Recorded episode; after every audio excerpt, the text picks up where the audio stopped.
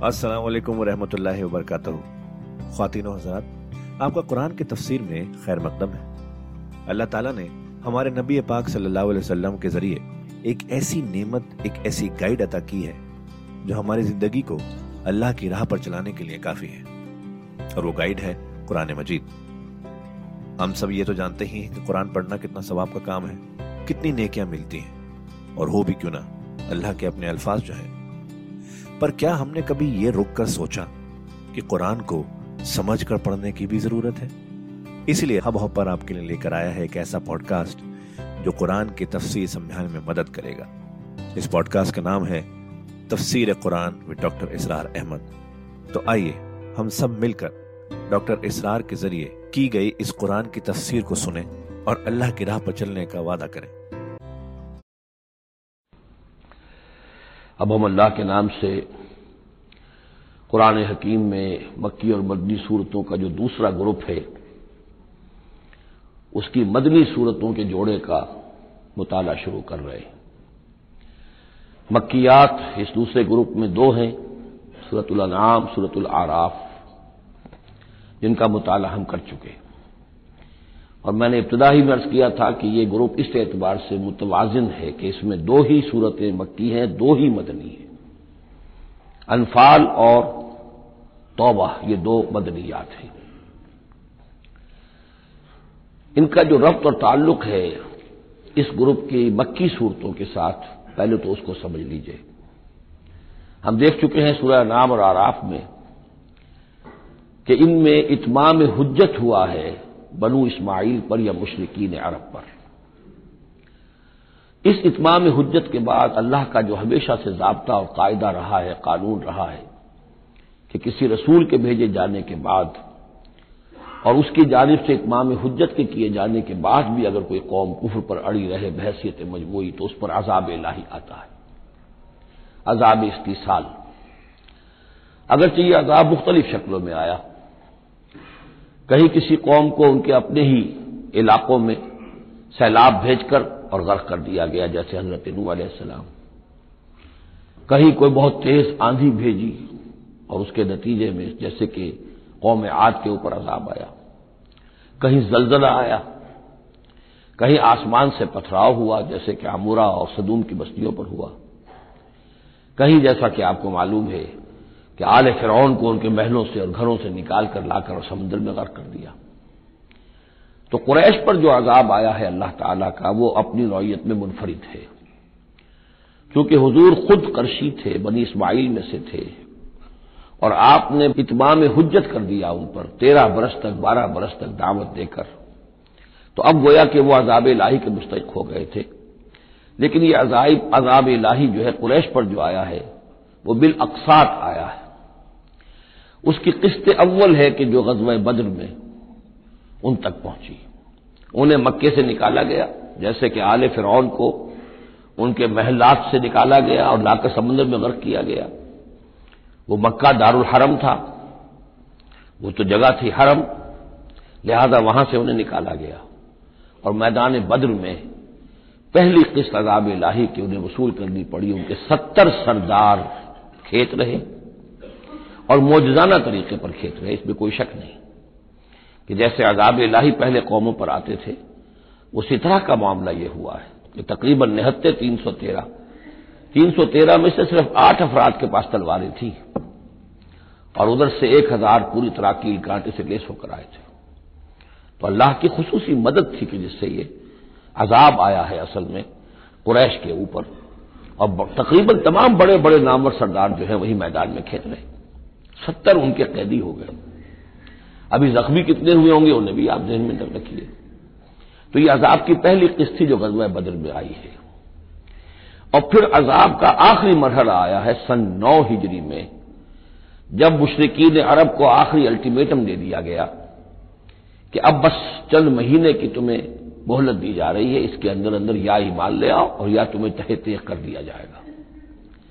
फैजन सलखल अशरुल हरम फ़क्तुल है सुवजत तो अब ये इंतहाई यूँ समझिए कि तोहन और तजलील के साथ चैलेंज था। ये दूसरी बात है कि वो सब लोग ईमान ले आए। और ये कत्ले आम की नौबत नहीं आई, लेकिन यह कि ये आखिरी किस्त थी। वो आखिरी किस्त जो है सूरह तौबा में बयान हुई है।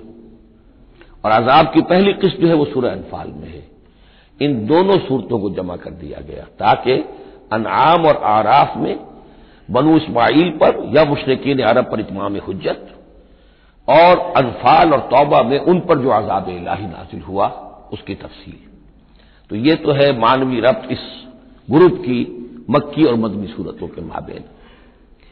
बाकी जो ये सूरह अनफाल है, इसके बारे में नोट कर लीजिए कि गजब बदर के फ़ौरन बाद मुतसरन बाद नाजिल हुई है। गोया कि सूरह आल इमरान जो हम पढ़ चुके हैं, उससे पहले है इसका, ये इसका नजूल। उसके अक्सर व बेशतर हिस्से से पहले नाजिल हुई। तो ये जमानी तरतीब जो है, अगर ये जहन में न रहे तो फिर उससे काफ़ी खलजान पैदा हो जाता है। इसका जो पसमंजर है, वो ये गजवा बदर का मामला समझना बहुत ज़रूरी है। देखिए, यहाँ तफसील का मौका तो है नहीं। मैंने सीरतुलनबी अला साहब सलात वसलाम से मनहज इनकलाब नबवी के जो मुख्तलिफ़ स्टेप्स हैं कि उसमें किन किन मराहल से होकर आपने दीन के गलबे का जो फ़र्ज़ मनसबी आपके हवाले किया गया था, उसकी तकमील फरमाई। तो उसमें यूँ समझिए कि एक मरहला था जो मक्के में तय हो गया और असल में चार मरहले थे।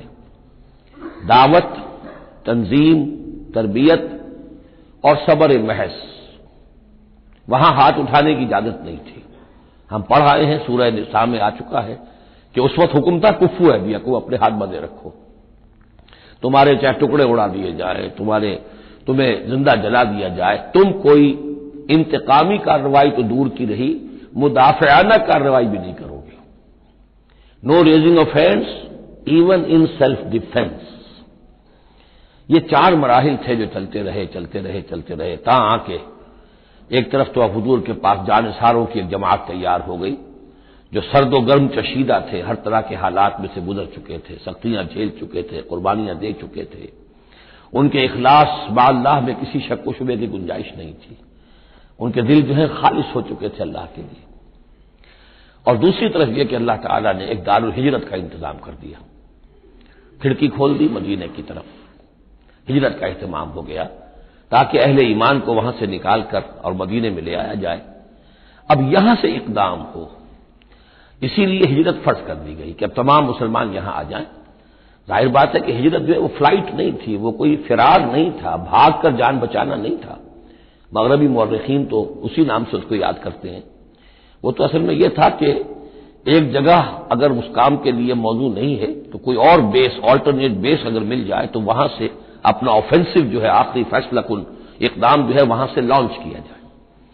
लिहाजा मदीने में आकर हजूर ने सल्लल्लाहु अलैहि वसल्लम सिर्फ़ छह महीने लिए हैं इंटरनल कंसोलिडेशन। कि अब आप आए हैं, नए नए आए हैं, महाजरीन नए आए हैं तो एक तो यह कि इन छह महीने में आपने मस्जिद नबी तामीर कर ली, मरकज बन गया। गवर्नमेंट हाउस भी हो गया ये, और पार्लियामेंट हाउस भी हो गया दारुल नदवा भी हो गया, दारुल भी हो गया, खानका भी हो गई, इबादतगाह भी हो गई, मरकज हो गया। सानियन, आपने अंसार और महाजरीन के अंदर मुआखात करा दी। एक एक अंसारी, एक एक महाजिर भाई बना दिया। तीसरे ये कि आपने बहुत बड़ा काम यह किया कि जो यहूद के कबीले वहाँ आबाद थे, उनको आपने उनके साथ एक माहिदा कर लिया joint defence of Madina, Misaq Madina. मदीने की एक मुदाफियत जो होगी, वो मुश्तरक होगी। कोई भी हमला आवर आएगा बाहर से तो मिलकर मुसलमान और यहूदी इस मामले में एक मिल्लत होंगे और दिफा करेंगे मदीने का। बस छह महीने आपने इस काम में लिए, सातवें महीने से फिर आपने कुछ छोटे छोटे दस्ते भेजने शुरू कर दिए।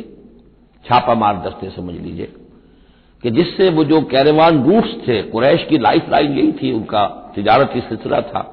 शाम की तरफ़ काफले जो जाते थे, वो बदर से होकर गुजरते थे, बदर के करीब से, और बदर जो है, मदीने से करीब तर था बक्के से फासला ज़्यादा है। और जो काफले जाते थे यमन को, वो ताइफ से होकर गुजरते थे। तो आपने इन रास्तों के ऊपर छापा मार दस्ते भेजने शुरू कर दिए। जदीद इस्तेलाह में इसको यह कहा जाएगा कि इकोनॉमिक ब्लॉकेट ऑफ़ मक्का। आठ ऐसी मुहिमें गजवा बदर से पहले साबित हैं डेढ़ साल के अंदर।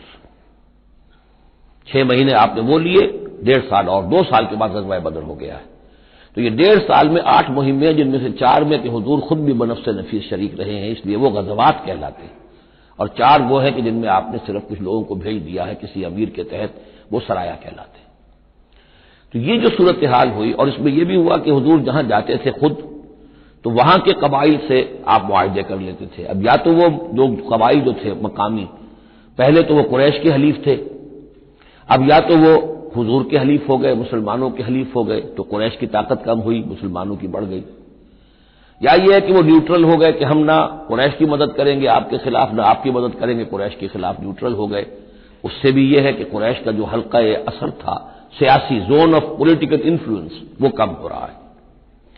ये दो चीज़ें ऐसी हुई हैं political isolation of Quraysh and economic blockage of Mecca, जिसके नतीजे में मक्के वाले जो हैं, फिर यूँ समझिए कि तंग आमद बजंग आमद, वरना मक्के वालों की तरफ़ से कोई आगाज़ साबित नहीं है तारीख में। कि हजूर के और मुसलमानों के मक्के से जाने के बाद उनकी तरफ़ से कोई इब्तदा हुई, हो, कोई इनिशिएटिव लिया गया। दो वाकयात खासतौर पर ऐसे हो गए कि एक छोटा सा आपने एक दस्ता भेजा था नखला, और ये नखला जो है ये मक्के और ताइफ के माबेन है। तो समझिए किस कदर फासले पर। और वहाँ मुठभीड़ हो गई, जो मुसलमान वहाँ भेजे गए थे उनके कुफार के साथ। वहाँ एक मुशरक मक्के का मारा गया, एक को इन्होंने कैद किया, साथ ले आए, कुछ सामाने जो उनका तजारत था वो भी ले आए। वह बाल गनीमत समझ कर। तो हजूर अगरचे नाराज़ हुए कि मैंने तुम्हें लड़ने का हुक्म नहीं दिया था, मैंने इसलिए भेजा था कि वहाँ रहो और कुरैश की नकलो हरकत से हमें मुतला करते रहो। लेकिन अब सिचुएशन पैदा हो गई। गोया कि ये चाहे इरादा था या नहीं था डिफेक्टो शक्ल यही हुई कि इकदाम हो गया मुसलमानों की तरफ़ से। आप आगाज़ हो गया मुसलमानों की तरफ़ से। उधर जब अबू सफियान लेकर जा रहे थे, बहुत बड़ा काफिला शाम की तरफ़ तो हजूर ने उसका ताकुब किया। लेकिन वो तेज़ी से निकल गए थे। लेकिन जब वापस आ रहे थे, और पचास हज़ार दीनार का सामान था उनके काफिले के अंदर, बहुत लदा पदा काफिला। उन्हें यह खतरा हुआ कि अब फिर मोहम्मद सल्लल्लाहु अलैहि और उनके साथी कहीं लूटेंगे हमें और हमारे ऊपर हमला करेंगे, रोकेंगे हमारा रास्ता। तो उन्होंने ये दोहरी हिकमत अमली की कि एक तो यह कि एक सवार भेजा, आगे तेज़ी के साथ दौड़ाया कि मक्के जाओ, कहो कि हमारे काफिले को खतरा है मोहम्मद से सल्लल्लाहु अलैहि लिहाजा मदद भेजो। और उधर यह किया कि वो राम रास्ता जो था, जो बदर से होकर गुजरता था, उसे छोड़कर साहिल समुद्र के साथ साथ नीचे से होकर वो निकल भी गए। अब वहाँ मक्के में ये दोनों चीज़ें बैक वक्त पहुँच गई। एक तरफ़ वो नखला से लोग रोते, पीटते, चीखते, चिल्लाते, हमारा आदमी मार दिया, मोहम्मद के आदमियों ने। वो आ गए, उधर से वो आ गया। जो अबू सुफियान का भेजा हुआ था एलची, कि दौड़ो दौड़ो दौड़ो, तुम्हारा काफिला मोहम्मद लूटने वाले हैं और ये है और वो है। बस वो वार कराई वहाँ हुई और एक हज़ार का लश्कर जो है वहाँ पर फिर जमा किया गया और नौ सौ ऊँट फराम किए गए और सौ घोड़ों का एक रिसाला तैयार किया गया और वो लोग मक्के से निकल आए। ये सूरत हाल उधर हो रही थी। इधर यह है कि हजूर सल्लल्लाहु अलैहि ने मदीने में पहले तो यह फैसला किया था कि अब यह काफिला वापस आने वाला है तो हम इस काफिले का ताकुब करें। अभी जंग वगैरह का आपको गुमान नहीं था। अभी मदीने ही में आपने ये जो है ऐसा इरादा ज़ाहिर किया कि जैसे पहले भी गए थे, जब काफिला जा रहा था शाम की तरफ़ तो ताकुब किया था, ऐसे जब आ रहा है तो उसे इंटरसेप्ट करें। लिहाजा एक तो मुशावरत हुई है मदीने में। आया चलना चाहिए या नहीं चलना चाहिए, वो मैं बाद में अर्ज़ करूँगा जब हम आयतें पढ़ेंगे। फिर जब कुछ लोग निकल आए और यह नहीं समझा गया था कि कोई जंग होनी है, कोई बड़ा लश्कर आ रहा है, उस वक्त इतला नहीं थी। इसीलिए जो जिसके हाथ में आया, किसी के पास नेजा था, किसी के पास कुछ और था, तलवारें आठ थी घोड़े कुल दो थे, वो चल पड़े। चलो, इसलिए कि मसला तो काफिले का मसला है ना, कोई जंग तो है नहीं, कोई लश्कर वश्कर तो आ नहीं रहा। जब आप कुछ सफ़र तय करके मकाम सफरा तक पहुँच गए तो वहाँ वही आ गई और आपको इतला भी पहुँच गई। इतला भी पहुँच गई कि अबू जहल जो है, एक हज़ार का लश्कर लेकर मक्के से चल पड़ा है। और वही भी आ गई, अल्लाह ने बता दिया कि, ए नबी, अब ये दो शक्लें हैं, जनूब से मक्के की तरफ़ से एक लश्कर आ रहा है, कील कांटे से लेस है शिमाल से काफिला आ रहा है। और मेरा यह वादा है कि इन दोनों में से एक ज़रूर तुमको दे दूँगा, तुमको फतह हासिल हो जाएगी। ये मेरे अहले ईमान को बता दीजिए और जरा मशवरा कीजिए। तो दूसरी मुशावरत जो है, वो मदीने से निकल कर हुई है मकाम सफरा में। ये असल में जो चीज़ें अगर सामने न हो तो फिर ये बहुत खलजान होता है और अक्सर लोगों को, मुतरजमीन को और मुफसरीन को बहुत खलजान रहा है इन आयात के समझने में।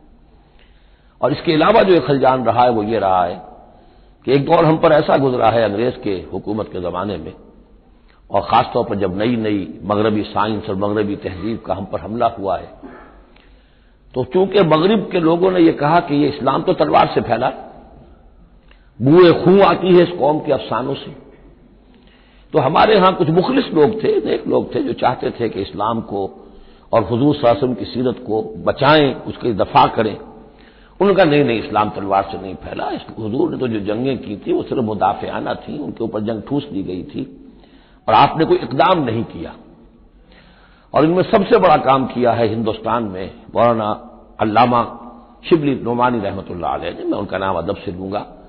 इसलिए कि सर सैद अहमद के जेर असर थे, और वो जदीद जो अभी आया था, जो मगरबी अफकार और ख्यालात और तहजीब और तमदन और वैल्यूज़ और नजरियात का जो रेला आया था उसका मुकाबला करना आसान काम नहीं था।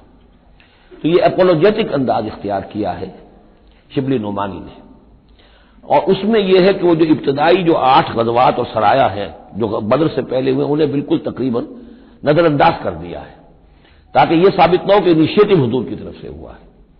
तो ये चीज़ जो है, मैं समझता हूँ कि एक खास दौर का तकाजा थी, वो दौर का गुजर चुका। अब इस्लाम का यह फ़िक्र कि इस्लाम एक मुकम्मल दीन है, ये अपना गलबा चाहता है।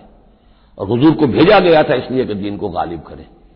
और दीन को गालिब करने की जिद्दोजहद एक इनकलाबी जिद्दोजहद है। उस इनकलाबी जिद्दोजहद में जहाँ पहला मरहला यही होता है कि पैसिव रेजिस्टेंस हो और पहले तैयारी की जाए, दावत, तंजीम, तरबियत और सब्र महज के ज़रिए से एक कुत फराम की जाए। फिर दूसरा मरहला आता है बातिल के साथ टकराना पड़ता है। और उसमें आगे बढ़कर टक्कर मोल लेनी पड़ती है। ये नहीं है कि इंतज़ार ही करते रहें। यानी एक जिसको हम कहते हैं को एग्जिस्टेंस पीसफुल को एग्जिस्टेंस हक और बातिल के दरमियान नहीं हो सकती। हक कैसे तस्लीम कर सकता है कि बातिल भी मौजूद रहे? हाँ, हक में जान नहीं है, अहले हक जो है बेजान है, मुर्दा है तो मजबूरी है। लेकिन अगर अहले हक में जान हो तो वो कैसे बर्दाश्त करेंगे कि बातिल जो है, उसका गलबा रहे? हाँ, बातिल जो है, वो नीचा होकर रहे। अगर वो मगलूबियत की शक्ल इख्तियार कर ले तो ठीक है, लेकिन यह कि बातिल का गलबा हो और अहले इबाद में जान भी हो तो ये दो चीज़ें जो है, ये तो एक दूसरे से बिल्कुल मुतजाद है।